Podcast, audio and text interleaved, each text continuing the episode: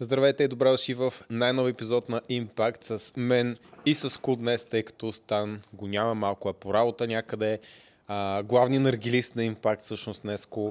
И днес ще направим малко един свободен разговор на тема ЧАТ GPT, изкуствен интелект, бизнес моделите, конкретно в някои сфери, тъй като нямаме опит във всички сфери, така че няма как да дадем поне по-смислена обратна връзка или информация за това и как ще се променят нещата, къде са възможностите, кои хора как трябва да се адаптират бизнес моделите, защото просто мен това ми е много интересно и ми е в главата от известно време. Особено ако го насложим и с настроението от към финансов-економически аспект. Щатите се очаква, ако не се води вече рецесия. За Европа, между другото, се твърди, че може да се размине с рецесия, което не знам дали е така, дали не е така. Просто прочетох някакво заглавие, нали, не съм икономист. Трябва да поканим някой по този въпрос. Всички случаи, обаче, предвид времената, какви са оптимизацията е, нали, и това да отрежеш някакви разходи, колкото можеш, така нататък, е едно от най-добрите неща, които може да направиш. Реално AI помага основно в оптимизация. Основно в това. Да.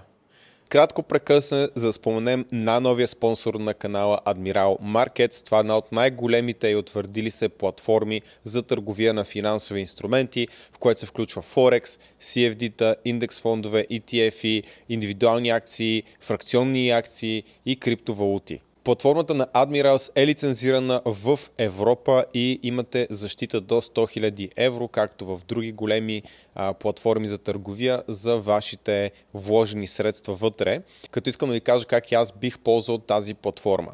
Първо, смятам, че не е разумно да търгувате с финансови инструменти, освен ако не сте много напред с материала. Аз лично бих инвестирал, тъй като има инвестиционна част в Admirals, в която може да си купите акции и по-важното ETF-и, които да държите в дългосрочен план и в които да инвестирате по малко всеки месец и да е една спестовна сметка за вас. И това, което на нас ни хареса с Стан, когато Admirals се свързаха с нас, беше опцията да зареждаме акаунтите си с банкова карта директно, дали е дебитна или кредитна, абсолютно все тая, защото в другите платформи трябва да пращаме пари, да обръщаме валути, да чакаме известно време и в крайна сметка това по някой път е достатъчна бариера, за да се забавим или за да не предприемем действие да инвестираме дори някаква малка сума в определен ETF, акция, индекс фонд, каквото си изберем. Ако следите къде да инвестирате вашите средства, отново говорим за инвестиране, не за търговия, долу в описанието може да намерите линк, от който може да направите регистрация за платформата на Admirals. Аз мисля, че помага в друг аспект повече, защото откъде всъщност ми се отвори интерес да говорим за тази тема, когато ние правим съдържанието тук, нали, в подкаста, след това видео трябва да се обработи, трябва да му се оправи звука, трябва да се нареже, трябва, нали, ако искаме да го публикуваме в TikTok и в Instagram, както правим, последите ни долу от описанието и съответно после да му се сложат captions, т.е. да му се сложат субтитри, да се отцветят, да се сложат ефекти и така нататък. Което се прави с идеята да държи хората по-дълго време във видеото. Разбира се, ни задържа вниманието. И това е много времемко, в същото време не е сложен труд. Мисъл, буквално все повече хора почват да го правят, достъпно е за тинейджери, много деца пишат, казвам деца, защото са на 15-16 и са готови да ти направят 30 видеа за 200-300 лева, което между добра цена, нали, за нещо такова. Да, предвид колко време. Да, защото ако отидеш при някой добър монтажист, той може да го направи, не е сложно, но отнема време и той ще ти каже 1000 лева. За времето, така или не? Да, той ще ти каже 1000 лева за това също нещо. Така че тук имаме нещо, което има ниска бариера за вход, low barrier to entry, се нарича на английски. Това мисля, че е по Five Forces модела там на Майкъл Портер. Не помня тия неща, съм ги учил толкова давна. Но както и да е, има много ниска бариера за вход, супер достъпно, защото буквално вече всяко дете има телефон и може да едит на видеата и на телефона. До голяма степен, да. До голяма степен, да. Обаче, това означава, че тъй като е повторяемо действие, което не е толкова сложно, чисто технически, означава, че тук има потенциал изкуственият интелект да навлезне. Да се оптимизира, да. Разбира се, аз какво пратих вчера на Ску или миналия ден? Пратих му един AI инструмент, който ако имаш дълго видео, както ние имаме подкаст, аплодваш го и ти го разцепва на малки видеа. И втори AI tool различен, който взима те малки вида и автоматично казваш, искам като на Алекс Хормози или като на Еди Кой, си той има там някакви темплейти 20-30 и то ти прави съответно кепшените. Да, ако това обаче, ако става дума за английски. Да, обаче има предвид, че българския, колкото е интересно, един от първите езици, на които се имплементират разни такива решения. Така ли? Да, защото видях някои други тула за други цели, които поддържат 12 езика и български е един от тях. Да. Според мен тук тази IT сферата е доста развита, има търсене за разни AI решения. Има млади и стартиращи компании, които са отворени към това и поради тази причина може би език, който... се ползва. Да, не мога да ти кажа честно казвам защо, може просто да си вадя заключения прибързано за това, но ми се струва, че има нещо, такова. Но както е, рано или късно ще дойде. Или някой ще го направи на български. На български, да. И въпрос, че много хора, които разчитат на това за доход сега, ще трябва да се преквалифицират. Със сигурност. И да, това, което ти каза едно, нали, ще се оптимизират разходи, ще се оптимизира време, което е супер.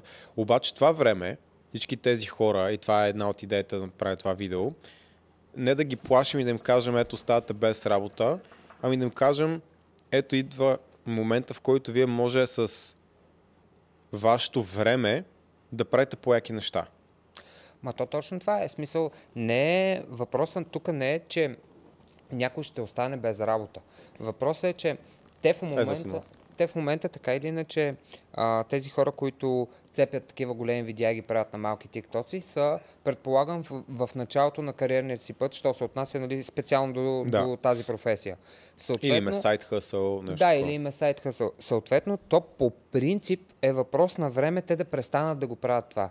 Защото ти, когато вече имаш скиловете, уменията да правиш по-сложни проекти, тебе ти е и по-интересно и те дърпа да правиш по-сложни проекти. Така че те така или иначе ще отидат на там. Абсолютно. Това просто ще ги бутне допълнително. И примерно, сега това е важно за хора, които сега те първа почват да режат такива, да правят такъв тип клипове, да знаят, че да си имат едно на ум, че това в никакъв случай няма да продължи вечно. Даже най-вероятно няма да продължи и дълго.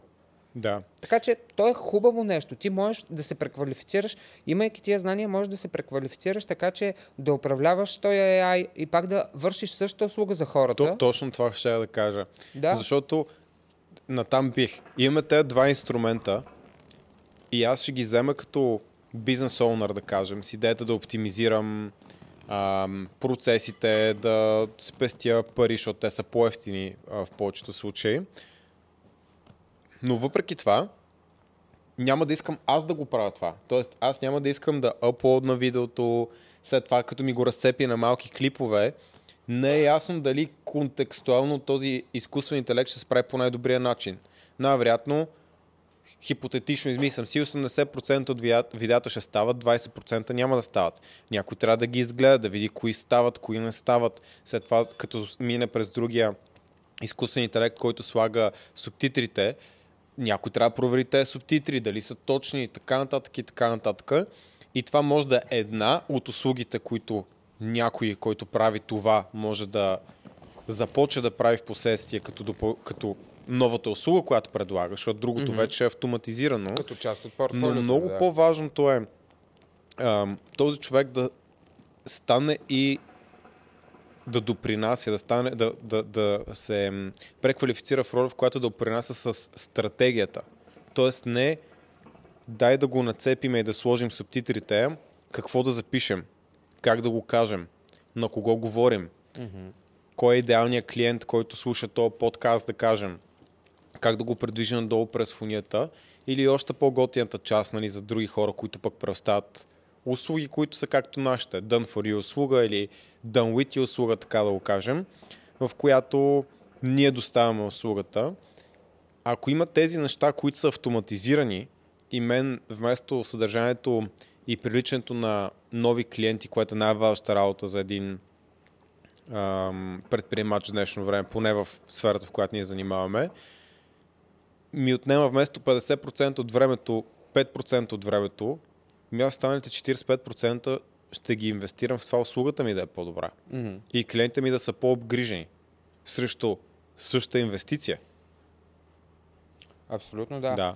Това от твоята гледна точка, от гледна точка на хората, които извършват тази дейност, защото аз малко или много, даже в по-голямата си част седа от другата страна, от страната mm-hmm. на точно на хората, за които говорим в момента. Mm-hmm. Ако говорим пак, нали, защото после ще имаме други примери, ама говоряки в този конкретния пример с едитинга, реално това не бива да е плашещо. При момент това ме кефи много, защото по този начин мога да си... Мене основната ми борба е да давам по-ниски цени на клиентите, така че да мога да обхвана повече бизнеси, защото някой малък бизнес, който тръгва сега, ти да го мачкаш с някакви цени жестоки, за да прави TikTok клипове, повечето хора се обезкуражават още в това начало. Ти представи си, сега стартираш и да трябва да правиш TikTok клипове, някой ти обяви цена на, да кажем, от сорта на 20-30 лева на клипче, такова за TikTok.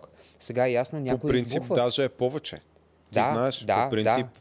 Се взимат по 100 лева и аз не казвам, че това от някои хора да е сега, които прати стратегията и заснемане и едитинг, нали, и педагогика, много други неща. Много неща, да. Те са си включили просто повече неща, за да могат да поискат повече пари. Аз давам, да кажем, така сравнително към най-ниските цени, които са в момента.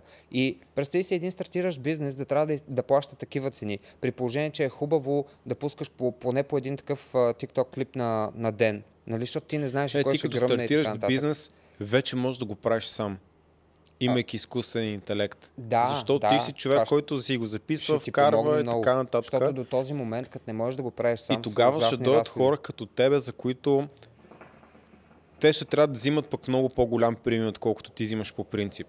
Защото това става достъпно, това е автоматизирано и това е дигитален продукт, който вече AI може да работи с него. Обаче, ето сет... Няма как ти го направиш изкуствен интелект. Да може да направи интериорния дизайн. Има такива решения даже. Окей, ама ходи избери, нагласи светлината и така нататък. Това става по-трудно. Сигурен съм, че ще дойдат решения. Ще дойдат решения за това. Но това ще е много по-дълго. И дори една стъпка по-напред от това е да знаеш кое предизвиква емоция в едно видео, да можеш да го изрежисираш, да го издирижираш и така нататък. Самата стратегия да направиш. И това са уменията, които по-трудно и по-късно ще бъдат заменени. Точно. И аз точно заради това казвам, че като цяло съм доволен от това, че идва AI с тези решения, защото по този начин той развръзва ръцете на хората и на стартиращи бизнеси и така нататък, за да могат да инвестират тия пари точно в тия неща, които спомена в момента. Защото според мен също е много глупаво да се пръскат такива огромни средства, защото знаеш, някои клипове гърмат, други, в смисъл един прави 3000, другия прави 300 хиляди гледания. Нали, ако говорим за България. Малко е непостоянно, такава е платформата просто. И е малко грешно според мен да се хвърлят такива пари по това сега, въпреки че за сега това е единствения вариант. Много по-готино би било, когато това нещо навлезе вече и ти освободи ресурс, за да го пренасочиш към това как ти изглежда цялото нещо, как ти изглежда целият клип и така нататък. А пък реално хората, които го правят, естествено ще трябва да учат малко повече, да понаучат някакви други скилове допълнителни, но няма да бъдат изхвърлени от този бизнес. Освен ако те не искат. Нали? Ти ще бъдеш изхвърлен единствено, ако теб те домързи да мръднеш напред. Да се преквалифицираш. Да, ма според мен дори това не е лошо. Много хора подхождат с страх. Аз това го разбирам. Нали, мога да се поставя на тяхно място, но за мен е лимитиращо вярен, защото ако изкуственият интелект ти вземе хляба, образно казано в кавички, и ти не можеш да се преквалифицираш, да предлагаш примерно по-високо платена услуга, по-ексклюзивна услуга, ще стигнем и до там, малко се изпреварвам мисълта, то ти не си бил за тази индустрия така или иначе. И е по-добре да се преориентираш максимално бързо в нещо, което на теб ще ти е приятно. И пак не, че съм футуролог или някой велик мислител, но аз си мисля, че това се случило, това го знам, че се случило вече десетки пъти. Първо радиото, нали, е дошло и е щяло да убие вестниците, после телевизията, радиото, после интернет телевизията. Реално виждаме, че нещата са на паса. И това, което става, че хората стават по-заможни, имат повече средства. И ако разгледаме, примерно, България последните 15-20 години, като моите наблюдения са и в малкия град, но ще говоря конкретно за София, където е концентрирано повечето, как кажа, богатство на страната, повечето хора са тук, с парите и така нататък. Не, че няма в другите градове, има, просто тук е най-голяма концентрацията. Виждаме, че все повече доближаваме до едно консуматорско общество, в което хората, някои от хората поне, и да кажем по-голям брой хора, разполагат с средства и биха, не са, нали, на ниво оцеляване.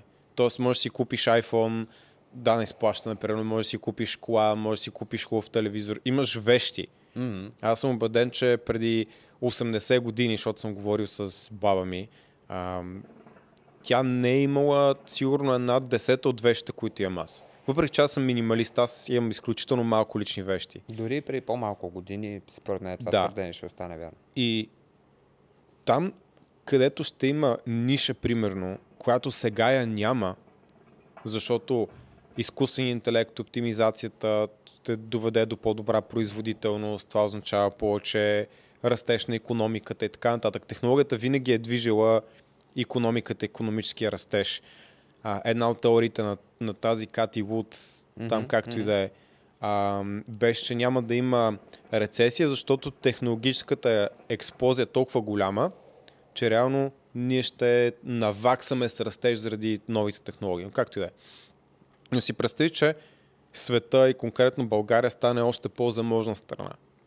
И всеки, който има желание да се занимава с дърводелство и да прави някакви готини неща с дърво, с ръцете си, и да прави изкуство, обаче няма пазар за него, защото хората нямат време и пари, или и двете, и изведнъж се открие ниша за него. Да. И изведнъж се открие ниша за това да си поръчаш някакъв портрет, който някой ще ти нарисува. И изведнъж се открие ниша за някой, който прави дизайнерски дрехи, сам си ги шие, примерно. Луксозните услуги в един момент ще станат. Да, ма физически. Нали? Физически, да. Защото първо това ти помага да се откроиш, а хората, когато имат повече средства, имат желание, нали, да... Статус, да. Това, да, статус, така нататък. Второ, това по-трудно AI ще го замени към този момент. Не казвам, че не може да стане. Не, той винаги ще се цени до някаква степен човешкия труд, вложен в, да кажем, някаква дърворезба, портрет, каквото и да е. Абсолютно, абсолютно. И според мен, нали, скулптури определени, така че според мен ще има, ще се открият нови възможности. Само да отворя една скоба, за която се сетих сега. Трябва малко по-назад. Да, така. Okay. Преди, трябва да се сещаш, преди около месец по едно време избухна един AI, който правеше, даваш му 20 там някакви твои селфита и той ти правеше това. Ленза. Да. Оказа се Стоянов Арт, му се казва страницата, той е много кадърен пич, аз много му се кефя, беше пуснал един пост, в който каза, че той, нали, го е разучил малко по-сериозно. Всъщност, за да се случват тези въпросите портрети, дето излизаха след като младеж 20 селфита, AI има една огромна база данни от различни произведения, от различни автори, които буквално са откраднати и все едно ги съчетава, нали, за да ти даде това, което ти даваше като резултат при тези. Аз, между другото, в момента, в който видях този пост, бях си направил такива аватарчета, много ме изкефиха. Ме изкефиха от гледна точка на това как добре бяха направили осветлението по портрета, примерно, защото имаше, то си личеше, все едно някой го е седял и го е мислил как да го светне. Това изглеждаше много добре, човек. Много ме впечатли и като разбрах, че всъщност това е благодарение на човешки труд, който буквално е зет и така нататък, малко тъпичко. И ги изтрих с тази идея да... Не знам какво е казал и какво е разучил той, защото откраднато ме съмнява. Появява ли се? Така е направено. Да. Нали знаеш, че авторите си подписват долу вдясно най-често, си подписват творбите. Много често. Да. И се появили в някои от тези аватари дори и подписите. Смисъл, ама знаеш ли защо според мен? Това. Защото по принцип как си прави такъв изкуствен интелект на най-базово ниво, ще окажа с моите много лимитирани разбирания. Трябва да викнем някой, който разбира, за да каже повече. Но реално ти имаш повече случаи невронна мрежа и machine learning алгоритъм. Mm-hmm. И за да обучиш neural network, нали, невронната мрежа, ти му даваш супер много информация с machine learning алгоритма, който, нали, минава през процеса, докато не научка, нали, наобщо казано, и не изгради вътрешен процес как да е ефективен и да произвежда нещо. Затова някой път, като се логваш някъде, казва цъкни всички 5 снимки, където има камион, светофар, примерно, да, или светофар. И той така се учи къде, как изглеждат светофари. Ти обучаваш изкуствен интелект, Томен, да. Mm-hmm. Но идеята е, даже знам кой ще говори за изкуствен интелект, бе, аз имам контакт с него. Едни от пионерите в България, Жоро Кадръв от Утимага. Аз мисля, да, че го познавам. И по-скелвин хелт, да. Ми той ни бие на джуджицу малко, но... Така ли? Да, не, много голям пи Жоро. Но да, и съответно, ако е публична тази работа на тези артисти, не е проблем аз като която и да е компания, нали, или като човек, да пусна един web scraper, който минава и събира през Behance някакви снимки, които са с достатъчно апволтове, mm-hmm, и да си обуча алгоритъма. И после толкова вижда навсякъде някакви подписи, защото хората се подписват. Това е проблема с изкуствен интелект. Той не разбира, че това е защото човека трябва да си защити труда. Да, и мисля, че това е фичър. Да. И го слага. Да. И то може да напише и перено и твоето име, даже мислейки си, че това е нещо, което би се направило. Така че не знам дали е кражба, че... в случая. Да. Той не е... Смисъл, кражбата не идва от там, че слага подписите, а от там, че взима елементи други от самите им творби. Да. Ма разбира се, това така се е научил. Именно. Което аз, ако трябва да съм честен, мен не ми хареса, между другото, нито една от снимките през това ленс, които направих. То зависи и какво му дадеш. Може и просто аз съм много грозен, но не ме беше докарал абсолютно никъде достатъчно добре. Да, и като цяло видях всички си ги пости и бях такъв . Много ми хареса. Като осветление как беше направено. Беше готино. Ако ти е интересно, по-скоро разцъкай DALL-E. Това не съм чувал. С 2L-E. Той е пак на OpenAI, компанията, която прави ЧАТ GPT. Аз ги знам, защото те направиха изкуствен интелект, който в повечето e-sports, нали, електронни спортове, там игри, общото бие по всички хора. Да, и най-трудно беше за някакви реал-тайм стратегии тип StarCraft, примерно, но и там направиха алгоритъм, който бие хората, нали, изкуствен интелект. Но както и да е, DALL-E е много готино, защото ти му пишеш, както в чат GPT, някакъв промпт. Примерно казваш му: дай ми Арнолд Шварценегер на еди къв си фон, който прави еди какво си. Само че той е за визуални неща, така ли? Да. Но прави много добри неща. Има много голямо общество за фен-арт, който направи от изкуствен интелект. Има човек неща, които са уникални. И това ти дава възможност ти като нетворец да съчетаваш елементи, пак да си изразяваш. Да си приложиш креативността, защото аз може да имам креативността, но съм толкова недък в ръцете, mm-hmm, да не мога да я приложа. Което е много готино. Сега има плюсове, има минуси. Нали, пак говорим за това, че ако е направено човек, нарисувано е, може да има по-висока стойност. Понякога, защото не е перфектно даже. Да. Защото AI може да ти го изкара перфектно, въпреки че те се учат да правят и грешки. Мисля, това е... Да.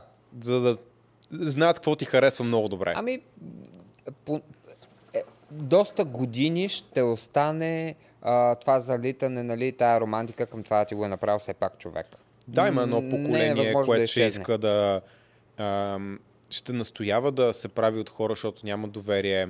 Това е по-старото поколение. От нашото поколение ще има просто хора, които са анти. Mm-hmm.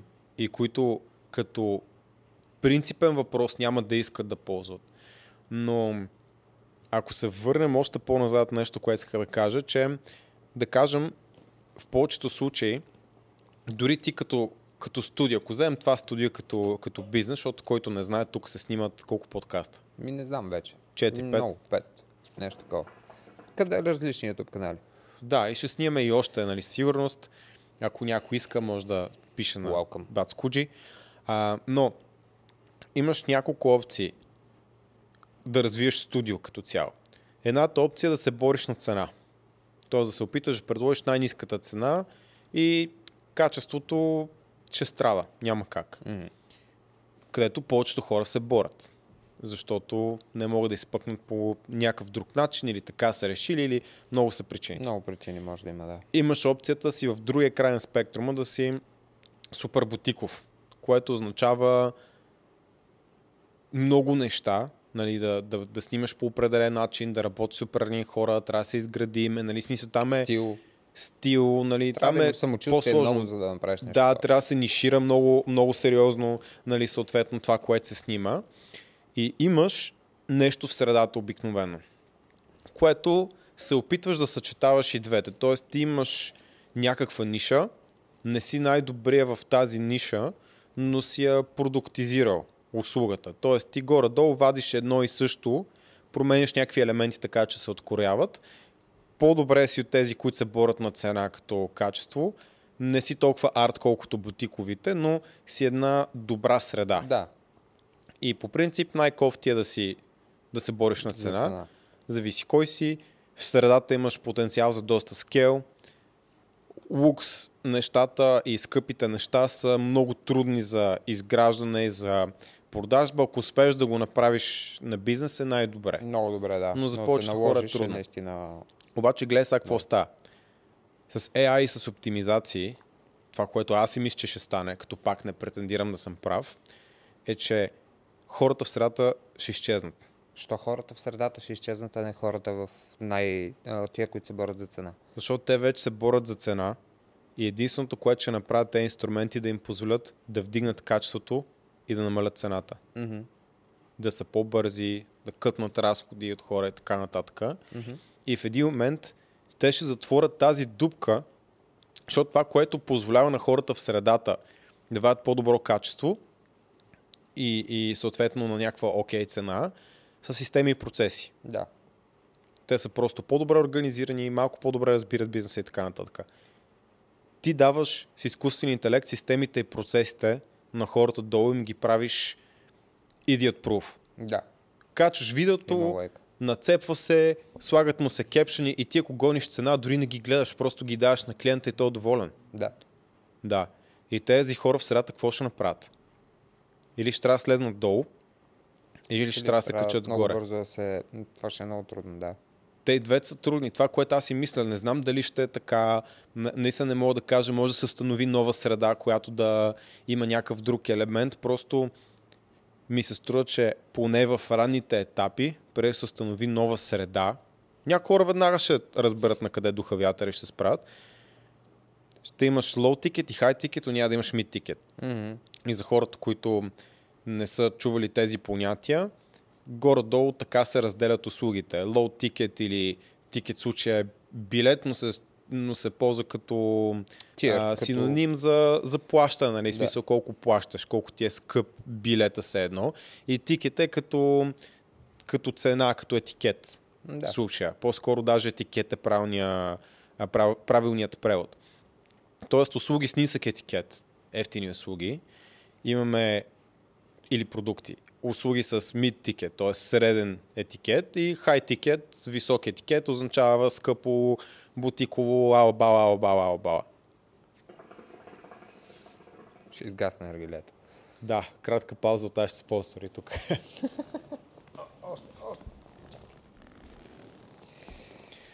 Така, върнахме след паузата. И в случая аз като казвам среда, лукс, бутик, ефтино, нека го перефразираме с ефтина, средно скъпа услуга или low ticket, mid ticket, high ticket. Това, което аз казвам е, че ще се напълни с low ticket услуги и продукти, защото и маргиналната цена на това нещо спада постоянно. Тоест да напишеш книга, преди беше много голямо усилие. Да напишеш книга е доста по-трудно, отколкото да запишеш видео. По-евтино е, но е по-трудно. Отнема много повече време и така нататък.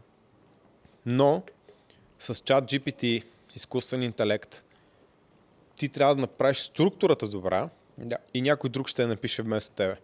и преди това бяха гострайтери, сега вече става изкуствен интелект. Защото отново това е нещо, за което има много данни, може да научиш изкуствен интелект, да го научиш на различни стилове. Значи няма да има работа за редактори, даже според мен. Доста, това ще отвори доста работа. Ще отвори доста работа. До някакъв момент. Да, но аз знам хора, които още в началото, като излезе ЧАТ GPT, написаха 2 книги и ги пуснаха за един ден. Да. Сещам се. Да.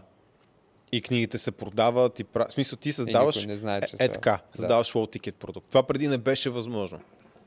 И сега това ще стане възможно на такова ниво, че конкуренцията, всеки, който е mid-ticket, ще стане много, много, много сериозна. А хората, които са по-към high-ticket, са защитени и заради психологическата склонност на хората, когато не знаят какво да правят, да си купуват скъпото. Да. И да разчитат. И също и това романтизиране на това, че човек ще седи зад работата, която е свършена за тебе. Да, и заради личния контакт също така. Да, и личния контакт е изкорен. И ще стане и въпрос на статус. Със сигурност. Защото хай-тикет почти винаги е свързан с статус. Да. Аз си мисля, че и хората, които се намират в мид-тикет в пазара, могат да предложат същото, така че се задържат по-дълго време и да не им се налага да слизат в лоу-тикет средата, където вероятно конкуренцията ще е много голяма и като цяло няма да се справят толкова добре предвид колко време преди това са работили в малко по-различен начин. Та си мисля, че личното отношение, както и някои оптимизации, които не зависят от AI в различни среди, биха им помогнали все пак да се задържат по средата, но със сигурност ще има някакъв удар от към брой клиенти. Тоест със сигурност ще имаш някакви клиенти, които ще отидат другаде, там където е по-ниско като цена. Ще има, или поне да се изразя по-правилно, мисля си, че ще има. Да. Не мога да знам.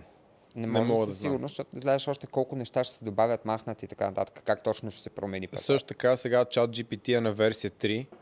Версия 4 излиза след няколко месеца и мисля, че има нещо от сорта на 10 милиона пъти повече data points и информация. Тоест това, което видяхме сега е алфа версия. Мисля, това, което видяхме сега е нищо сравнение с това, което идва. Mm-hmm. И то много скоро. И това след няколко месеца, след няколко години. И аз честно казвам съм супер развълнуван, защото в някаква степен мога да кажа за едно от нещата, които ние правим, което е фитнес коучинга, че чат GPT се справят доста добре, въпреки че още е... Аз пробвах на първия ден, като го пуснаха. Не съм много пресички останали, ние с екипа говорихме час и половина, цъкахме го, питахме въпроси, чатихме си и така нататък. Не нацелва нещата много добре, защото фитнеса има един доста голям проблем с самия модел, по който се учи изкуствен интелект, тъй като той се учи от цялата информация в интернет.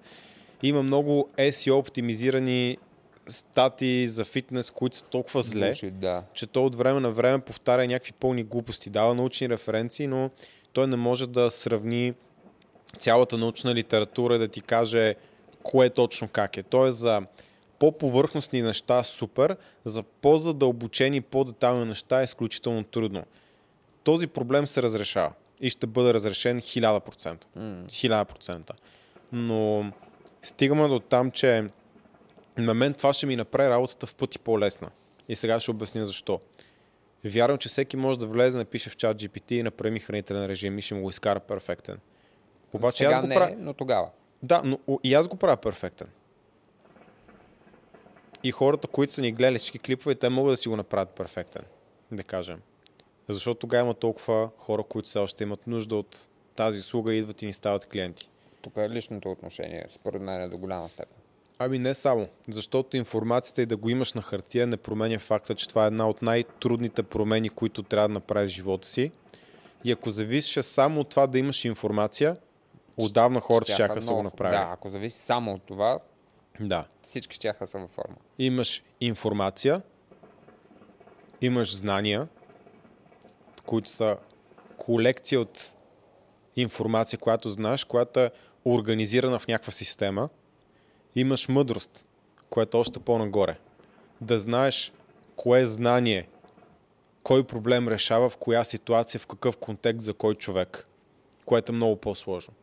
Не казвам, че чат GPT не може да го направи това. Но казвам, че това е проблем, който е по-труден за разрешаване. И също така, когато става въпрос за фитнес конкретно, работа с хора, това по естество не може да е нещо, което ние изцяло правим за някой. Защото аз не мога да отида да тренирам, да се храня за него и да правя тези неща. Какъвто изкуствен интелект да направят, каквото и да се случи, докато не измислим някакво брутално генно инженерство, този проблем ще е супер труден за хората, защото изисква трайна промяна в навиците.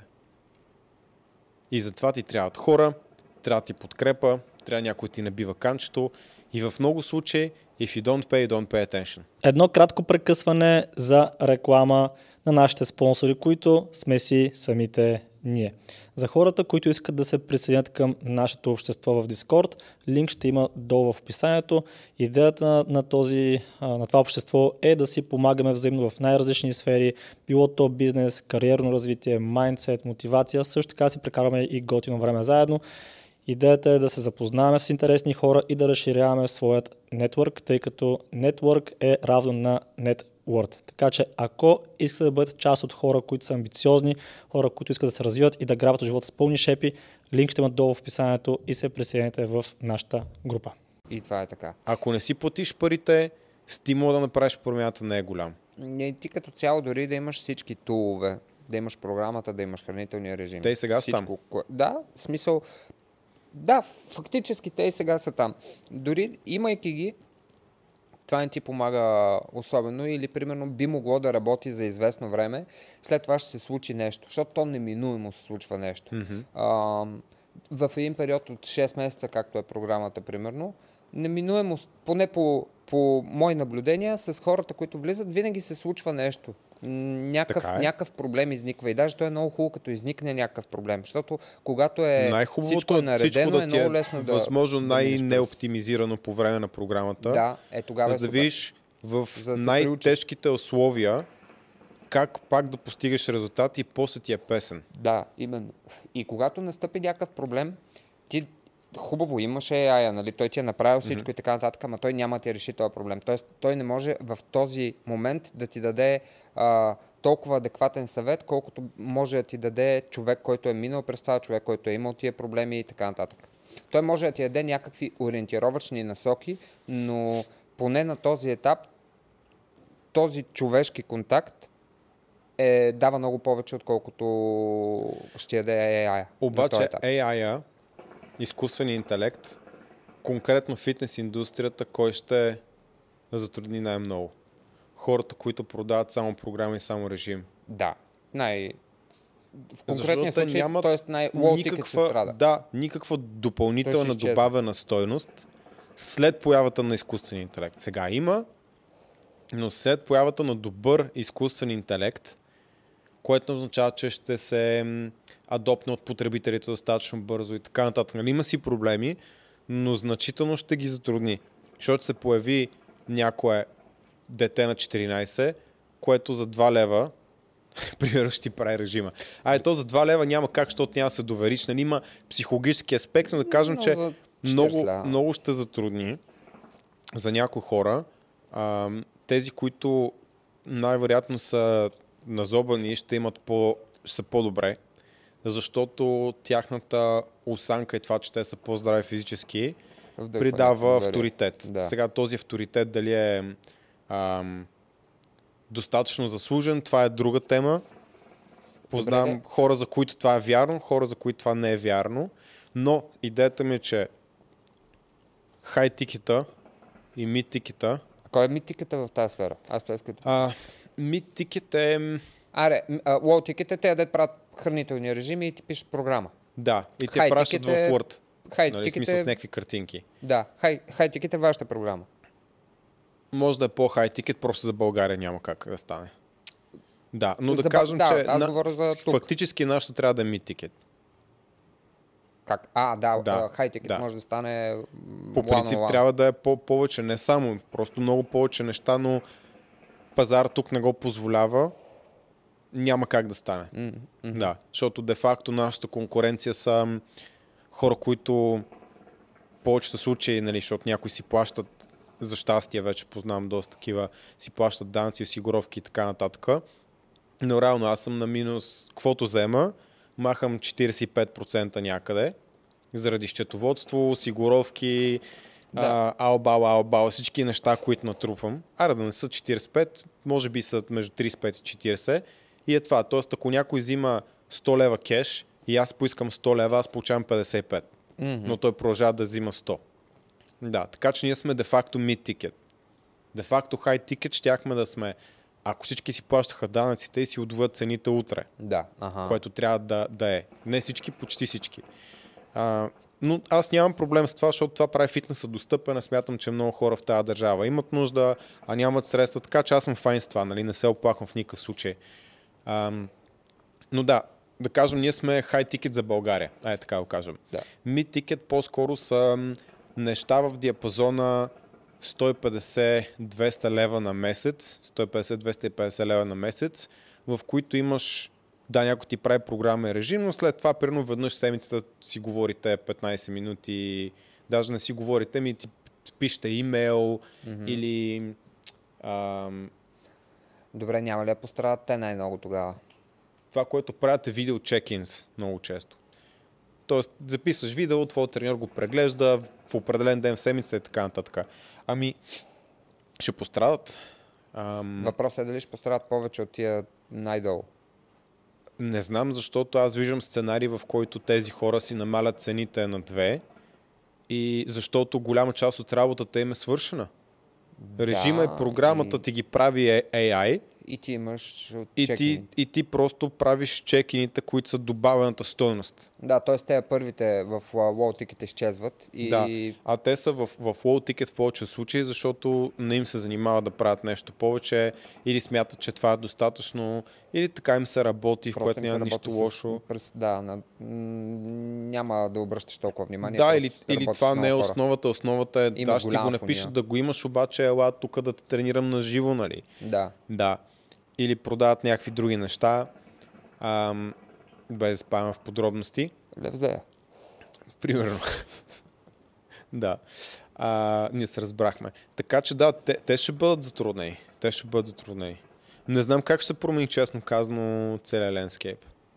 В момента разсъждавам на глас. Да, на глас, точно го мислиме на глас. Защото да имаш разговор с треньор 15-20 минути на седмица, както ние правиме, да има групови разговори, да има група, да има някакви други неща, да има супер много записан материал, да е по-дългосрочно. Има някаква доста по-голяма добавена стойност. Да. Съответно, ние не взимаме 250 лева на месеца, по-скоро към 5-600 нагоре. Което пак ако разделиш на 2, за да е по-лесно на 2, 600 лева на 2 с 300. Това с данъци, счетоводство, всички неща, които ние трябва да правим. Защото най-малкото счетоводството ни е 1200 лева на месец. Просто е така. Защото плащаме и данъци и трябва счетоводство. Да. 300 лева на месец са ти 10 тренировки с треньор по 30 лева, което е... Добрият треньор взима 30 лева на тренировка и тренирате 2-3 човека, нали? Не тренира само тебе, в никакъв случай не е one-on-one тренировка. Тоест, реално нашата конкуренция с тези хора, кажи речи. Но тъй като ние взимаме двойно повече, ние трябва да добавим много екстра стойност, за да може да компенсираме. Да, реално компенсирате данъците. Да. И аз пък смятам, че ако си добър треньор, трябва да взимаш много повече пари от това. И ми е тъпо, че не мога в момента да плащам по-високи заплати на нашия екип. Но ако си наистина добър треньор и разбираш достатъчно от тренировки, от хранене, от биомеханика, базово от психология, развил си някакви power skills, както им казват, не soft skills, т.е. да комуникираш добре, имаш уважителен си към хората. Това не са ли soft skills? Да, ма power skills им казва, защото soft е било... Хари го каза, не е било, ами soft skills малко ме уважава стоеността им. Да, това power skills. Сега вече power skills, окей. Да. Нали, това са адски много умения. Да. Реално с риск да обидя някой, въпреки че аз бих казал, че голяма част от работата ми е свързана с маркетинг. Да учиш маркетинг 4 години в университета е брутална загуба на време. Страшно. Запиши се в SoftUni или някъде другаде изкарай една година по-интензивен курс да минеш основите, ще научиш много повече, ще е по-актуално, обаче да се научиш да си добър треньор за една година, много трудно. Много трудно. Ако искаш си наистина добър, да разбираш достатъчно от хранене, от тренировки, от биомеханика, психология, изграждане на навици. И за мен един добър треньор трябва да взима доста повече пари, отколкото взимат повече от треньори в България. Има нещо такова, защото гледайки отстрани като лаик в тази сфера, въпреки нали, знанията ми, които не е скромно според мен са над средностатистическите за доста хора, не го виждам как за една година такова количество информация човек. Просто има страшно много компоненти. Много пластове. В смисъл, ти като фанеш, просто страшно много неща имаш. Имаш сън, хранене, тренировки, възстановяване, страшно много неща. Стрес, мобилно, смисъл. Аз занимавам с това доста време и продължавам да уча нон-стоп и продължавам нали, да се чувствам все едно, не знам достатъчно, но то са различни техники нон-стоп, нещата много варират, не са константни, зависимост от това какво ти е ежедневието в момента, всичко се променя. Нали, смисъл, много неща са. Наистина са ужасно много неща. Не казвам, че в маркетинга няма, но основата, която може да научиш за една година, основата, която може да научиш за една година е достатъчна, за да започнеш и с някой прост проект да направиш добра работа и да почнеш да учиш. Факт. Една година, за да стигнеш това ниво в фитнес, не е достатъчно. Мисъл, горе-долу, ако наистина се занимаваш достатъчно добре, но за да си наистина добър си трябва години практика. За да можеш да решиш някакъв малко по-сложен казус, че е по-обикновен, нали? Просто се бориш с това, че хората не са сериозни, има много причини да не постигат резултати, които не са свързани с знанията им. Да, и той допълнително покрай тези знания всъщност ти трябва да развиеш тия power skills. Да. Това е супер важно. Ти реално, ако нямаш тези power skills, всичките тия други знания малко се обезмислят. За one-on-one тренировка с наистина високо ниво треньор, според тебе колко се плаща в Германия или в Англия? Кажем, че около 40 евро. 250. На една ли бе? Да. На една тренировка. One on one. Мисля, някой час и половина да е с тебе, да те гледа всеки един момент, след това ти даде допълнителна услуга, най-вероятно наистина много 250. Добър топ треньор, който работи в зала, да. Мисля, ако си наистина много добър. От треньорите, които се работят в конкретната зала, говорим. Не говорим за някой, който. Не говорим за някой с много голям опит, с портфолио, с скилсет и така нататък. Да кажем, ако се развива нон-стоп и наистина адекватен човек и учи нон-стоп, 5 години професионален опит. И го учи от това, и разбира и от биомеханика достатъчно. Като добро заплащане. Еми да. Не казвам, че е лесно да стигнеш до там. Казвам, че говорихме за това, че не е лесно. В смисъл за 40 евро в Германия ще получиш някой, който е бил 5 уикенда и са му показали коя машина какво прави. Да. Това ще получиш. Защото там няма как да си платиш и данъка, който е доста сериозен. Сигурно този човек получава 10 от те 40 евро. Но както и да, идеята ми е, че 80-100 евро е добра цена там за персонален тренер. Добре, тогава на база на всичко това можем ли да кажем, че на този етап е много добра идея да развиваш така наречените power skills без, не без значение в коя сфера си, защото в някои сфери не би имало значение, имаш ли ги, нямаш ли ги толкова. Не, в някои със сигурност няма такова тежко значение. Но да кажем, в твоята сфера, в моята сфера има. Ако се занимаваш с, ще я кажа, маркетинг, обаче там си мисля, че има доста ужасно психология и би било хубаво пък да ги имаш. Но за да станеш добър треньор, за да направя едно разграничение преди малко, да не се дразят маркетолозите, казваш, че отнема повече време, но е по-лесно, отколкото да станеш много добър маркетолог. Да кажем, че за 4-5 години нон-стоп учене, практика, може да станеш топ треньор. Да станеш топ маркетолог, играта е по-дълга и по-сложна. Със сигурност. Да. Само казвам, нали, по-лесно да станеш базовото ниво, да. Но да станеш супер хай левел по-трудно. Фитнеса стигнеш базовото ниво, за мен, което е приемливо, е по-трудно. Да, но да, по-лесно да. Стигнеш... Да, важно разграничение, за да не се да. Чувстват обидени хората, да се занимават с маркетинг, просто играта е различна. Ами те не трябва да се чувстват обидени, защото това е моето лично мнение, което може да е грешно. Може да. Да, но мисъл, в смисъл просто... да не го приемат по начина, да, че едва ли да. Не някой му обесценява труда. Не, просто не. Обесценявам играта е различна. 4 години учене на маркетинг в университет. Mm-hmm. Е, това със сигурност. Това го, нали, като човек, който е минал през някакъв подобен път, не е окей за мен. Да. Мисъл, но това е друга тема. Пак казвам, SoftUni има някакви други места, които предлагат курсове. Според мен са достатъчно добри. След това може да си намерите стаж за 3-4 месеца. Оттам ви наймат на работа, ако сте адекватни хора. Но, да кажем, за да се върнем на примера, в IT индустрията може би не е толкова важно да си развил толкова сериозно Power Skills.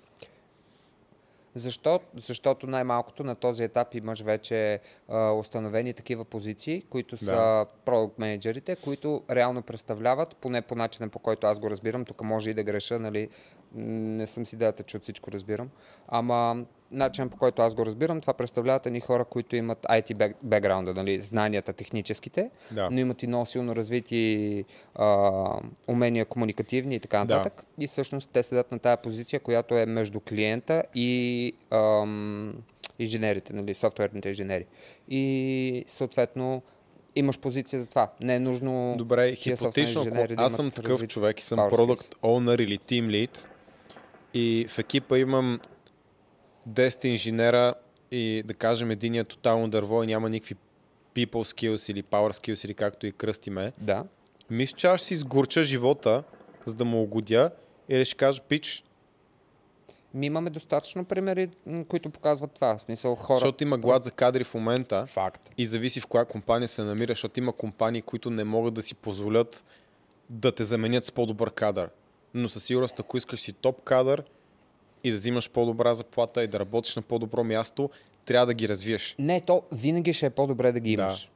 Въпросът е, че там можеш да си позволиш все пак да ги нямаш. Защото да, глада сега е голям, но според мен той дори ще се увеличава. Нали? Много хора смятаха да. И може би до някаква степен от такава горчива завист, че този балон ще се пукне, те ще видят тогава и така нататък. Този балон въобще не ми изглежда като дете. Не, да той още не е почнал да се надува. Мисъл, да се толкова надува. Много работа има в тази сфера. От финансов аспект, но от към работен аспект не го виждам да ходи никъде. Дори ще се увеличава, да. Ще се увеличава много. Така че този елемент с... Може би говорим за едни и същи неща. Да, каквато и професия да избереш, имаш опцията да нямаш power skills и ще оцелеш. Но няма, ако си треньор, няма да оцелеш. Не, пак ще оцелеш. Достатъчно примери има човек, по един и по друг начин. Въпросът е, ако искаш да си на най-високото ниво, тогава задължително. В която и да е индустрия, тогава е задължително. Да. Така че мисля, че това е доста важно и това на този етап изкуствен интелект, подчертам, на този етап не може да го направи. Да. Ако някой иска добра книга по темата, между другото, Сет Годин, неговите книги са доста добри в този аспект. Той говори за емоционален труд много често. Mm-hmm. И емоционален труд е... Ще дам пример за фалшив емоционален труд. Като се качиш на самолет и стюардесите са такива, благодаря ви много, че пътувахте с нас, приятен ден. Нали, смисъл, това е... Казваш го, защото трябва. Да. Не го имаш предвид. Да. Обаче като седнеш на заведение и примерно има някой сервитьор, който си речи, че наистина иска се погрижи за тебе, влиза в ситуацията. Ти просто можеш да усещаш аз личното дори отношение. Не мога да го опиша, но лично отношение е това, което повечето хора казват. Всеки го е изпитвал. Mm-hmm. Това е емоционален труд. Тоест този човек си е дал от своето време енергия, за да ти направи престоя или изживяването по-приятно. Мога да дам перфектен пример. И ти му даваш естествено бъкшиш. Нали? Това е нещо, което е много ценно и ще става все по-ценно. Докато AI не влезне и там, защото ще влезне. Според мен Радо, госта от преди няколко подкаста с наргилетата, дигна на много голям процент, дигна това, което дигна, само заради това нещо, което тук ще каза. Само заради това нещо. Това прави огромна разлика. В смисъл, добър е в това да прави хубави наргилета, ама и аз съм добър в това да правя хубави наргилета. Не, шегувам се, но добър е в това Има го това, но това не е нещо, което и някой друг не... И аз мога да се науча. Ще ми отнеме някакво известно време, да. Обаче и аз мога да се науча. Обаче разликата между него и някой друг добър е, че той влага много точно от това, от този емоционален труд. Точно така. Това е доста важно, ще става все по-важно според мен с навлизането на изкуствен интелект, особено в някои индустрии. Пак докато до момента, но може би ще е след доста време, в който изкуствен интелект ще може да го репликира достатъчно добре, че ти да предпочиташ изкуствен интелект, защото той винаги 100% от времето дава си дава консистентно, постоянно и ти винаги ще искаш това отношение. Да. Така че интересно, но пак моето цялостно впечатление, че каквото и да става, може би съм крайен оптимист, но единствено и само ще подобри качеството на живот на всеки един от нас. И се надявам, че ще го направи. Първоначално, като го гледаш, може би за много хора се струва стряскащо, че едва не ще им вземе хляба, че ще им навреди и така нататък. Истината е, че ще се адаптираме, защото в това сме много добри. Или поне трябва да сме много добри. И че всъщност ще направи цялостната картинка по-хубава.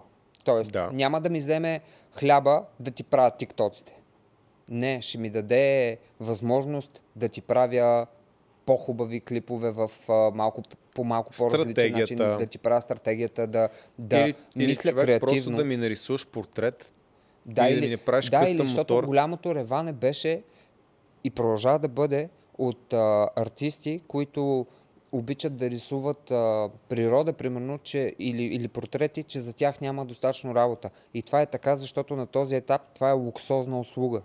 А пък когато навлезе повече AI, то ще си остане луксозна услуга, само че вече повече хора ще могат да си я позволят. Реално... Не, тези хора, които го казват това, те тотално не си разбират бизнес модела.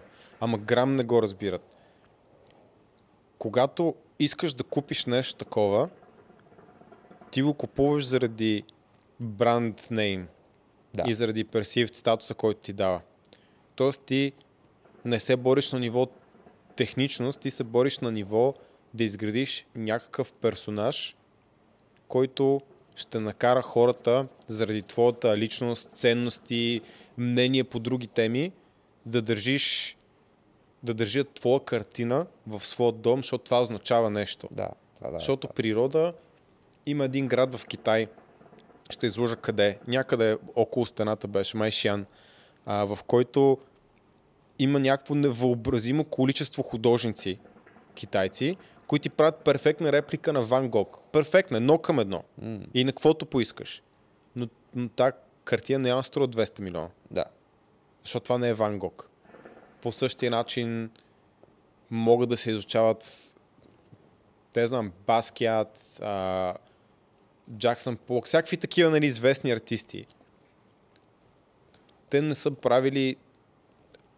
Тоест, за време си правили някакви неща, които са доста иновативни. Да кажем, че основното нещо е бранд нейм. Основното нещо е ти кой си, какъв е твой персонаж. Имаш и някаква митология около себе си, ако щеш.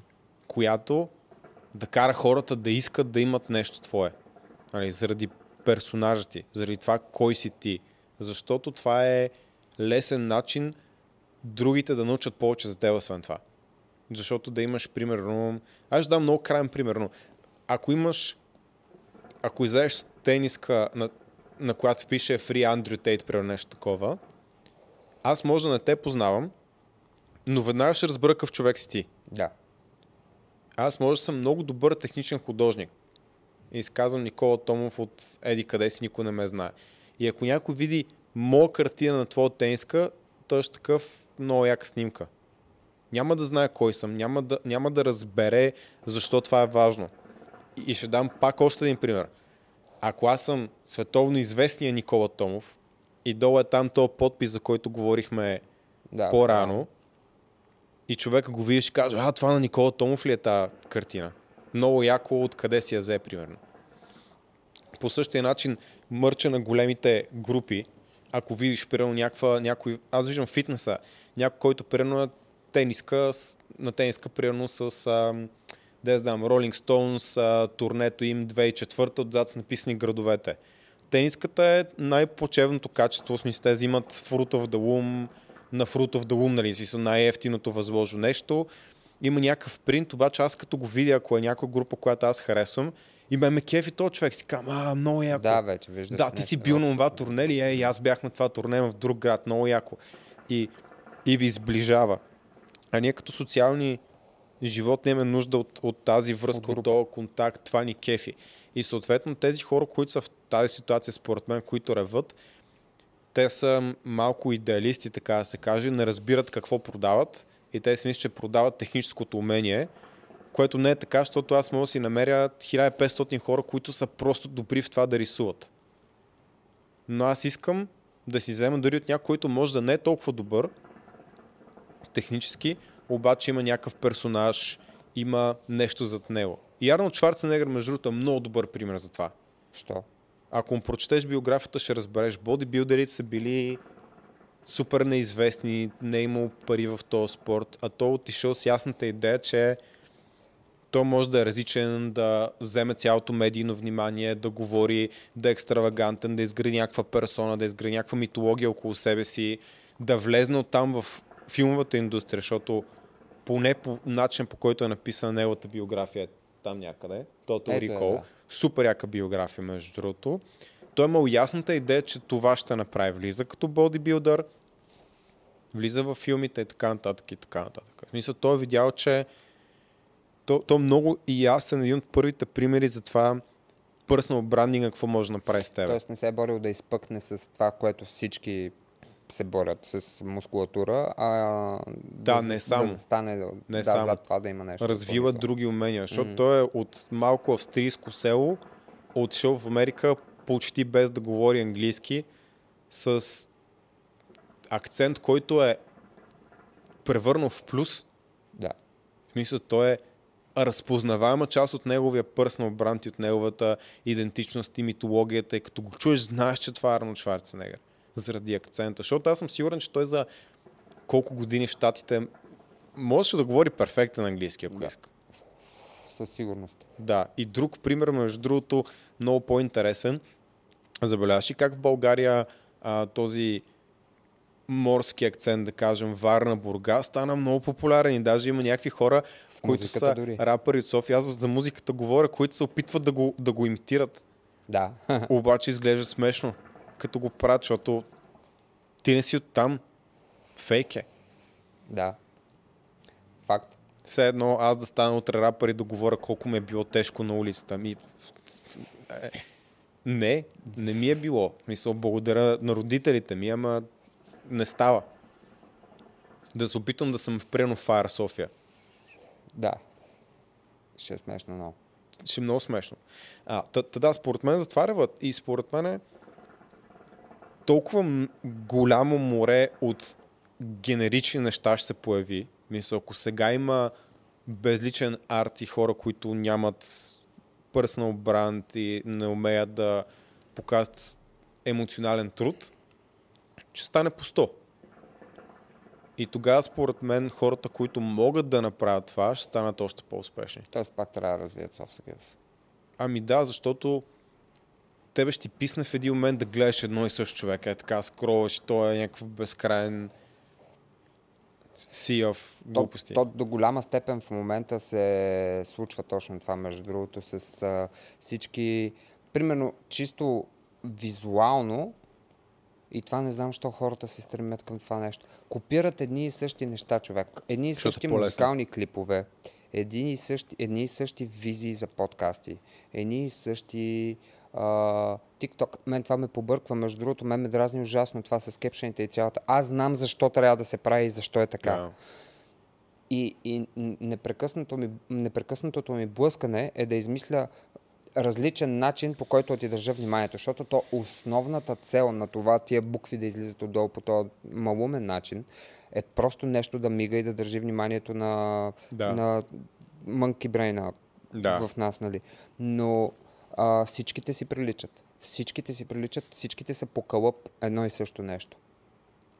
Според мен, на този етап тъй като все още AI-а настъпва, но не е настъпил с такава сила, но на този етап се отличават хората с въображението и с добрите идеи. Или които имат нещо и персонал бранда, което не можеш да намериш другаде, защото в нашата ниша с фитнес, която е сравнително детерминистична, нали, поне за базовите неща, аз не мога да си измислям. Това е процес, който е много тясно регулиран от тялото. Mm-hmm. Знаем кои са основите. Аз не мога утре да излезна и да кажа еди коя си диета, не знам си, в смисъл ще е лъжа или ще е скам или някаква добавка и си смуча от пръстите. Мога да направя какъв ултра брутален кликбейт, който е на ръба на излъгахте, което, нали, зависи как се направи, може да е окей. Но няма много уигъл рум. Затова фитнесът от 2-3 години западна рязко, mm-hmm. като ниша, защото всички казват едно и също, защото е това е, което работи. Или ще лъжеш, да. Да.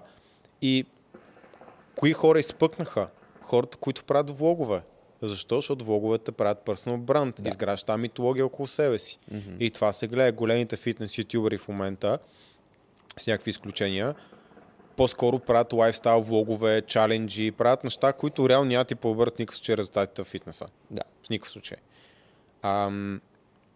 Но просто ще изградат характер зад точно човека. Така. Точно така.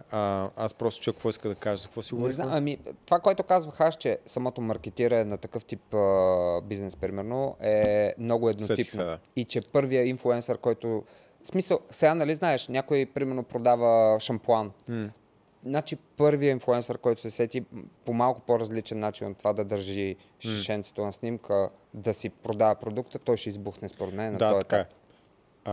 Сетих се какво ще я кажа, но има сфери, в които има неща, които не можеш да намериш другаде, които са много недостъпни по принцип и които избухват, и аз мога да дам един добър пример за това.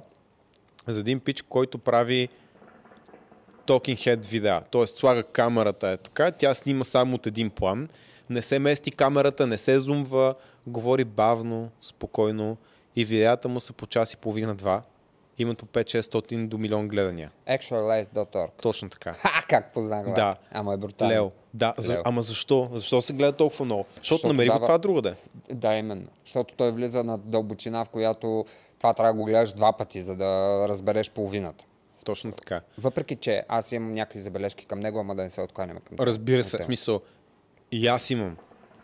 Да. Сигурност. Но това не може да му се отрече, че влиза в дълбочина, че наистина е много-много запознат. И дава нещо, което много малко други хора. Да, и примерно аз търсех, нали, има това, че малко по-различно, ако гледаме long tail keywords и разни такива неща, които по-рядко се търсят, по-нишови, но които може да има смисъл да правиш по-дълго съдържание. Когато търсиш нещо конкретно, а не чуда се какво да гледам. Когато търсиш нещо конкретно, което е много нишово, например, как да...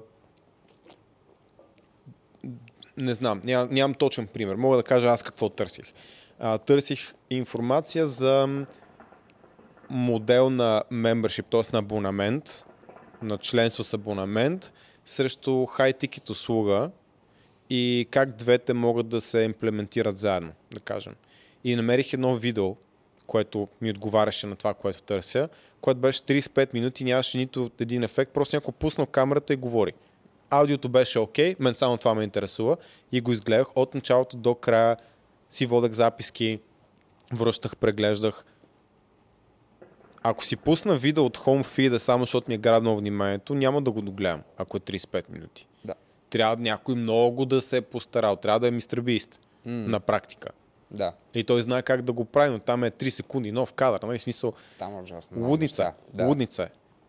Между другото, той сега направи подкаст с Лекс Фридман и е изключително интересен. Мисъл, момчето е то мъж вече, да, но ужасно умен. Ужасно умен и това, което прави е next level за мен.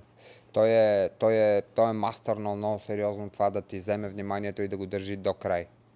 До когато той реши. Аз слушах, между другото, това е unique selling point. Това е нещо, което той има като предимство, каквито и AI инструменти да се изкарат на този етап. Той така мисли нещата. Мисъл, мозъка му е... Разбираш, че той последните 10 години е гледал само YouTube. Всеки ден гледа всяко едно видео тренинг. И той е направил изкуствен интелект в своя мозък. Буквално. Да. Защото той неговия инстинкт му казва кое става, кое не става. Дори не може за някои неща да ти каже. Но той като снима нещо, той участва, разбира се, в видеата, той си представя през цялото време отстрани картинката. Как ще е, да, е готово. Той, докато си говорим с тебе, примерно аз виждам моята перспектива, виждам неговата перспектива, как изглеждаме ние от там. Да. Той така мисли. И като върви някое видео, нали, те снимат първо това, той го едитва real time в главата си. Да. Вижда как ще едита и като мине при един кадър, той казва, не, това не стана. И той знае. Направо мен не ми го побира съзнанието. Нали, повечето хора сигурно не могат да го разберат, защото не снимат видеа, но много интересно. Много интересно. И си говориха доста интересни неща. Но да, гледайте го, заслужава си според мен, ако се занимавате с социални мрежи. Ако се занимавате с социални мрежи или ако сте нещо подобно на това, което аз работя, т.е. занимавате само от другата страна, нали? Не сте пред камера, а зад, това със сигурност ще помогне, да, това може би и аз трябва да го изгледам всъщност. Защото задължително. Това по принцип, за което до сега говореше, го правят, това е режисура. Да. В една голяма степен, нали? Да. Това прави режисьора. Той вижда монтажа преди той да е готов. Режисьора не участва в кадъра, нали? Това е много рядко. И дори като участва, защото има режисьори, които играят все пак роля, да. Те после гледат и казват, това не стана, той го прави real time, едновременно и е много по-динамично, fast pace и примерно гърмат кола и са гръмнали, те нямат бюджет за повече. Да, или правят някакви неща от сорта на подариха май на 100 милионния си абонат остров. Така ли? Да. Скандално е. Страшно добър е в това, което прави. И е много интересен процес, защото те минават първо през името на видеото. Мисля, те не мислят какво да правят, а мислят заглавия само. Това още като го разработват. Не, те така мислят какво видео ще направят. Първо сядат в една стая и почват кое е готино заглавие на клип. Mm-hmm. Най-големия бургер в света, примерно. Да. Пратих, не знам, Proof Nutrition на Луна. В смисъл мислят някакви такива видеа. Тези, които им харесат и които знаят това трябва да се кликне, казват, добре, сега как може да го направим на видео? Даже, не, втората стъпка мисля, че какъв ще е тъмнела. Ага. Да, и ако имат заглавия и тъмнел, които стават, после мислят видео. Това звучи прекрасно, въпросът е да имаш ресурса да го... Да, смисъл. Той обясняваше, че видеото за този остров има струва 3 милиона и половина. Това щях да кажа, че някои пък хора, защото сега някои хора ще гледат и може би ще пробват, трябва да знаят също, че много е важно как ще си разпределиш усилията. Нали, ти можеш да измислиш много хубаво заглавие и тъмп и да са тотално лъжовни спрямо това, което си успял да реализираш. В смисъл, те го правят, защото могат... Просто друго е нивото. Не, това е едно ти ниво. Да кажеш, че тренираш 6 дни седмицата и аз започна да го правя. Креативност също. Пак може да стане. Аз не бих седнал да го правя, защото за мен не е толкова важно да става мега вайрал и освен това да правим съдържание на български и усилия към крайен резултат или потенциален резултат не си заслужава. Ако правя неща на английски, честно казано, има повече смисъл. Пак не знам дали е нещо, което мен ми харесва да правя, бих правил. Но го казвам като начин на мислене колко по-различно е. Но мен това, което ме втрещи е, че мисля, че 3 милиона и половина, да кажем 3 милиона е бюджета на този епизод. Ти знаеш, че има сериали, които това има целият бюджет за сезон. Да. А тук говорим за YouTube клип, който е 15-20 минути, който струва 3 милиона. Да. Мисля, какво става? Къде отиваме? То реално аз много се радвам, че така върват нещата и натам отиваме. Защото, според мен в момента най-големия проблем на това, което забелязвам на всички големи продуценти в България в момента, говорим телевизионни продуценти, всички до един се опитват да влязат в интернет. Нито един не успява адекватно да го направи. Защо? Те не разбират интернет. Те не разбират как... Те просто... И за това говориш на събийство. Пренасят, така ли? Да. Пренасят мисленето от телевизията в интернет. Точно това така. Е тотално грешно, защото телевизията е едно чудовище, на което му изсипват с кофи пари отгоре и той иска още и още и никога не стигат.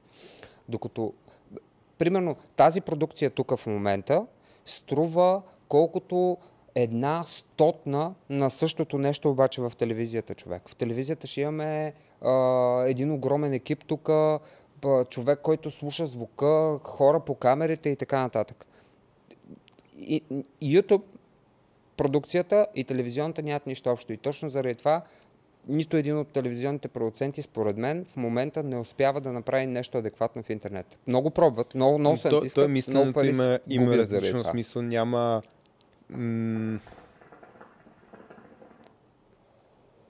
Те са не го разбират просто. Супер професионалисти са, просто са в Аз не поставям под въпрос, че не са професионалисти. Те за които ти говориш, са много по-успешни от мен, нали, в такъв аспект, така че в никакъв случай не искам да кажа нещо за тях.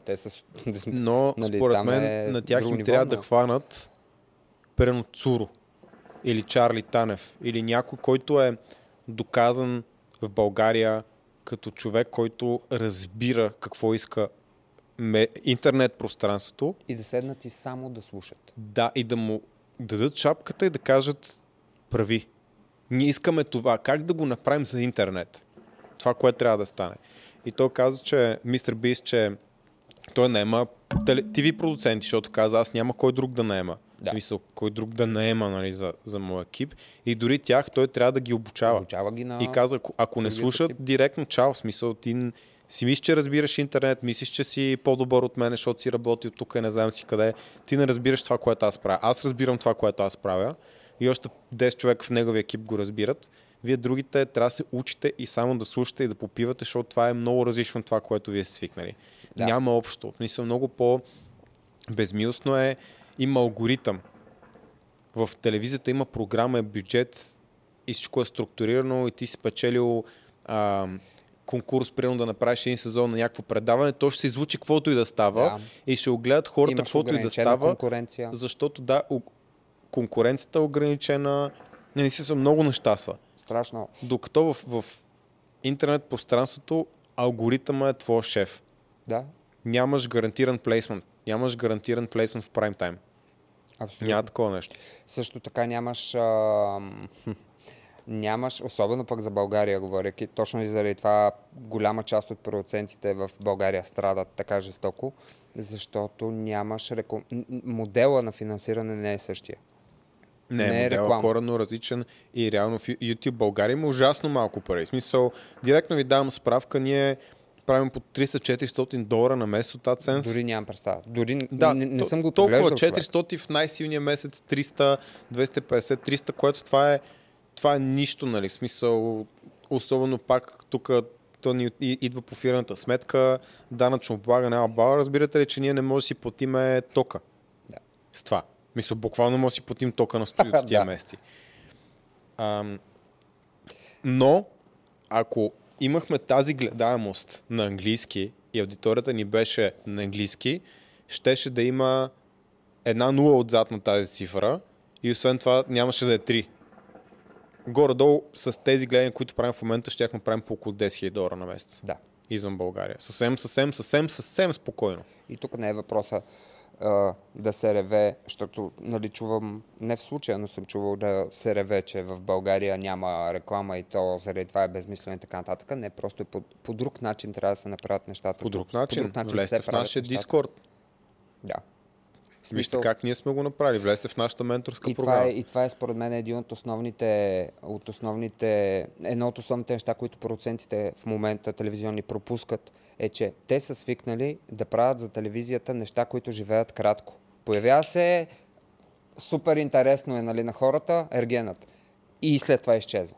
Никой не помни Big Brother 5 сезон, кой е участвал. Един дето е участвал. В смисъл, много бързо се забравя. Това се появява, живее супер кратко и изчезва. Гледал съм първия сезон и само него помня. Да. И мисля, че повечето хора помнят само първия или помнят някакви персонажи, които са били много... като за YouTube, ако трябва да сме честни.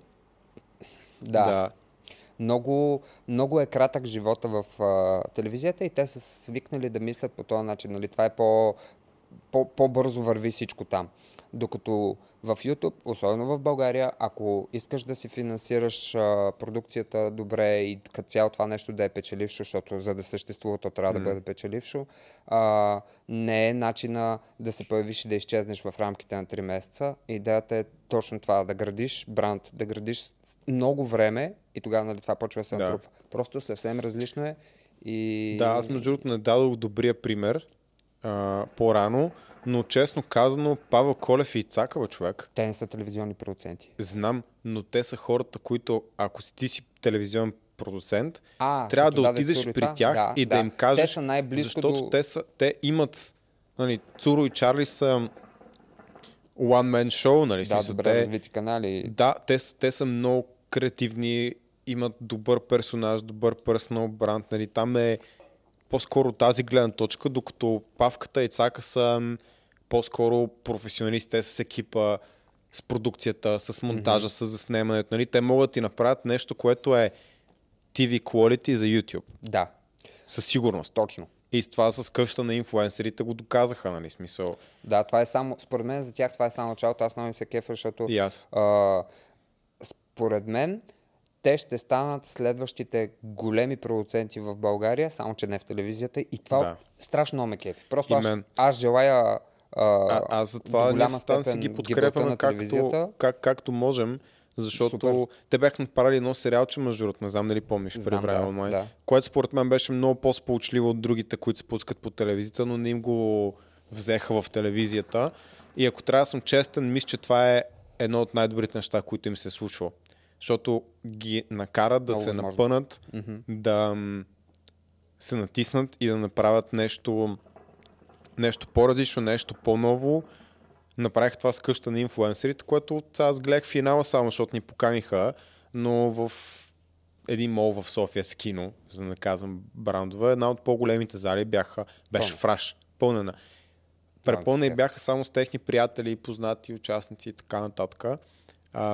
На мен преданието не ми е интересно. Аз не гледам такива неща по принцип. То няма значение.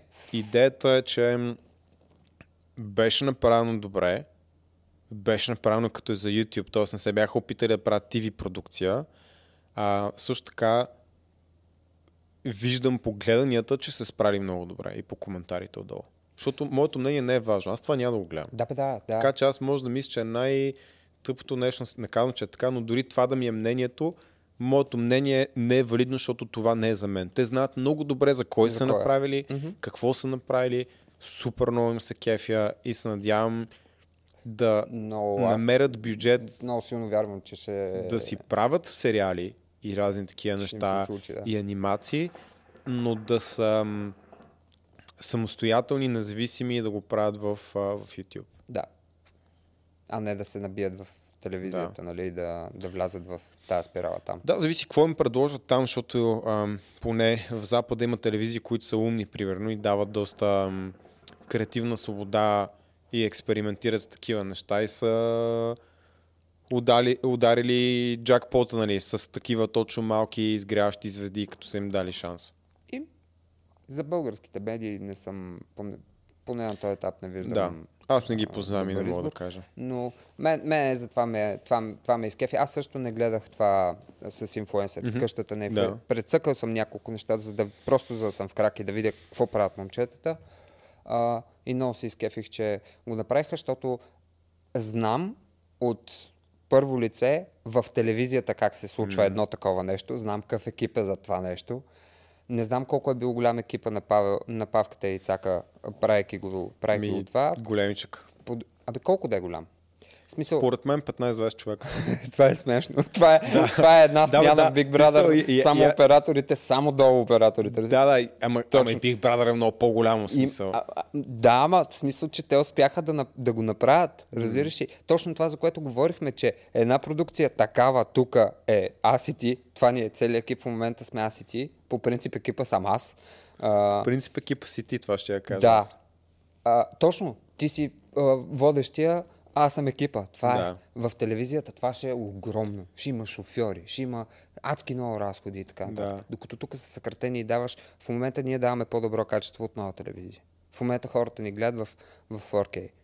Ако са преценили, ни гледат 4K. Да. Вероятно ни гледа някой, докато ака на Huawei. Да, бе, това се базика с тебе, дали? Да. Като ти говорихме, купувам нови камери, аз викам, човек, да може някой да ни гледа в кенефа на телефон с 200 лева, не се струва да, да снимаме с ред, примерно. Но въпросът е, че все пак даваме по-високо качество на картинката, примерно от най-голямата телевизия в България. И бюджета, това разходите са ни такива за един човек. Да, липфрогинг. Просто прескачаш през технология, отиваш директно на най-новото, когато си малък, нали? Ето е връзката, смисъл към AI е връзката. Може да се гледа, на това може да се гледа по два начина. Единият взеха хляба на шофьора, на оператора на пулта, на Еди Кой си, на Еди Кой си. Не сме го взели. Ама да, не сме. Мисля, така или иначе, ако го нямаше това, нямаше да... Ако нямаше YouTube, нямаше въобще да съществува тази продукция. Така е. Съответно, просто имаш допълнително съдържание. Да. Напротив, не е взето, YouTube не е взел. YouTube е дал работа на мен в случая. Да. Като човек екип.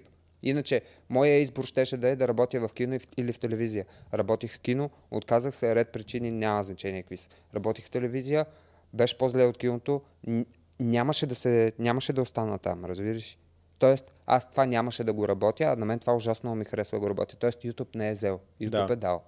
Точно това, което говорихме по-рано, което е моята хипотеза, която не е формирана ужасно задълбочени знания, просто... първоначално впечатление, така че запазвам правото да съм сгрешил след 5 години, но на мен ми се струва, че производителността, изкуствен интелект ще доведат до повече средства за всички, повече пари, повече възможност, повече свободно време, говорим за след време, като цяло повече възможност. И за да сложа в икономически термини, по-голяма покупвателна способност на общо казано. И ако хората си мислят, не, YouTube ще вземе хляба на телевизията и така нататък, ами не, хората ще дадат и на двете пари. Защото ще имат повече. И по същия начин, както ти каза, YouTube ми е дал на мен работа, AI, оптимизациите, които се случат там, преорганизирането, това, което казах и мисля и го вързахме после с артистите, персоналния бранд, ще дадат възможност на хора, които сега нямат шанса от корода, нямат шанса да занимават с дърворезба или с съдове, нали, глинени съдове, нали, керамика, извинявам се, забравих термина, с рисуване и така нататък. Може би пък ще им даде шанс точно тия хора изведнъж да има пазар за тях. Първо, защото другия е Z, второ, защото средностатистически, с напредването на технологиите, някакви технологични революции, ставаме по-богати, по-бързо, отколкото можем да си купуваме неща. Което е яко, разбира се. Ако се замислиш, дори това дава пазар за други неща, които преди 10, 15, 20 години не бяха популярни. Стоицизма избухна, минимализма избухна. Нали, тоест, нещата са циклични, въртят се, една врата се затваря, две нови се отварят. Аз съм просто крайно оптимист в това отношение. Аз също, в смисъл, виждам го като нещо много добро. Да. И мисля, че хората, които гледат песимистично на това, са просто оплашени заради собствения си мързел или неудобство към това да се променят, адаптират, учат и така нататък. Аз бих казал, че даже ако погледнеш едно ниво по-надолу, този страх е породен от несигурност. Да, защото аз ако съм сигурен в себе си, че мога да се адаптирам, а аз съм, дори утре да не се занимавам с фитнес, въобще няма ми е лошо. Мисъл, ще намеря нещо друго да правя, което дори може да ми е по-интересно и така нататък. Аз ако съм сигурен, че мога да се преквалифицирам и че имам нови по-яки възможности за мен и вярвам, че най-доброто първо предстои, аз ще чакам изкуствен интелект с отворени ръце. Като възможност, а не като заплаха. Разбира се.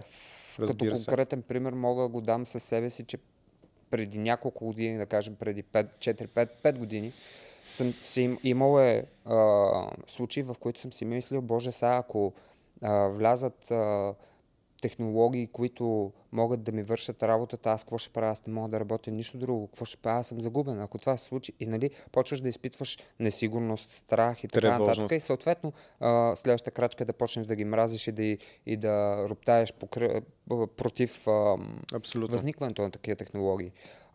Сега обаче, нали, с времето натрупваш някаква компетенция, почваш да виждаш нещата от по-различни ъгли. Сега точно това, което каза и ти. Нямам абсолютно никакви притеснения. Много си обичам работата, обаче ако в един момент вече е безпредметно да я върша, нямам никакви притеснения и с удоволствие бих пренасочил, променил много неща и така нататък. Абсолютно. Абсолютно съм съгласен. Така че е въпрос на това как ти усещаш нещата, това идва отвътре. В смисъл, трябва да си ядеш сметка защо е така и защо какво те притеснява. Да, съгласен съм. То не помагат и сензационните заглавия, тип сега ще ви вземе, аз ще вземе работите, не знам си какво, разни такива неща, ролята на медиите, на хора, които имат по-голяма гласност, просто този епизод е за хората, които може би са изплашени от това нещо. Да. За хората, на които им е любопитно какво ще се случва. За нас, защото аз честно казвам, чрез такъв разговор си избистрям мислите и мнението. Мисля, че има добавена стойност. Аз не съм гледал, между другото, Алекс Хормози направи видео за ЧАТ, GPT, AI и така нататък. И не го гледах нарочно, защото не иска да повтарям какво той ще каже. Защото знам, че ще се повлия ужасно много. Нали? Да. Той е доста готин. Но Крис, наш екип, ми каза едно нещо от това видео, което смятам, че е много важно. И за финал бих искал да го споделя с всички, че хората, които ще успеят в AI революцията, са тези, които могат да задават най-добрите въпроси и най-конкретните въпроси на изкуствения интелект. Защото резултат, който той ще ти даде, зависи от това ти какво и как ще го попиташ. Да, от инпута. Да. А това винаги е бил начина, по който можеш да разпознаеш успешните от неуспешните бизнеси, това число и хора. Колкото по-трудни, интересни и качествени въпроси задаваш и, разбира се, търсиш отговори и решения, толкова по-напред си. Да, не просто ги задаваш. Да. И така, с това мисля да приключиме. Рап. Това беше за мен лично един от най-готините епизоди, които сме правили. Яко, да. Супер интересно ми беше. В началото, като ми каза темата, защото темата ми каза 5 минути преди да почнем да записваме, бях такъв, добре, това на къде ще отидем, а да, наистина много яко. Споко, аз си измислих 6 минути преди ти кажа, така че. Добре, супер. Не, мислех си го още вчера, но нямах нищо записано, просто знам, че е много интересна тема и предполагах, че ще се разговорим. Да, фритолк. Супер. Евола. Благодаря много, че ни слушахте. Оставете ни коментар, кажете ни дали ви е харесало, какво мислите вие за AI революцията. Присъединете се в нашия Discord, за да сте имунизирани срещу AI революцията. Аз имам веднъж месеца разговор на подобни теми за бизнес и стратегия и майндсет. Предния път си говорихме за high ticket, membership сайтове и така нататък. Беше супер интересно. Не са мои думи, това са на хората, които бяха. Аз ще я кажа точно това, че че изпуснах разговора, на прочетах след това хората, какво са написали, бяха. Да, доста се скефиха момчета вътре и момичета. И също така, ако искате да ви вкарам в най-добрата ви форма, да не се лутате, да се чуете сега какво да тренирам, как да се храня, елате при нас, ние ще го направим за вас. Сетих се за тази сутрин, като го каза това. Колко ми взе здравето преди да дойдем. За една бройка да не мога да записвам епизоди. Да, така е. Аз и моето почти си го взех, така че... Да, по едно време ти почна да гледаш малко така набирачка. Малко ме избягала кондицията тук от тази почивка, която направих, но ще я върнем. Мерси, до скоро. Чао, чао.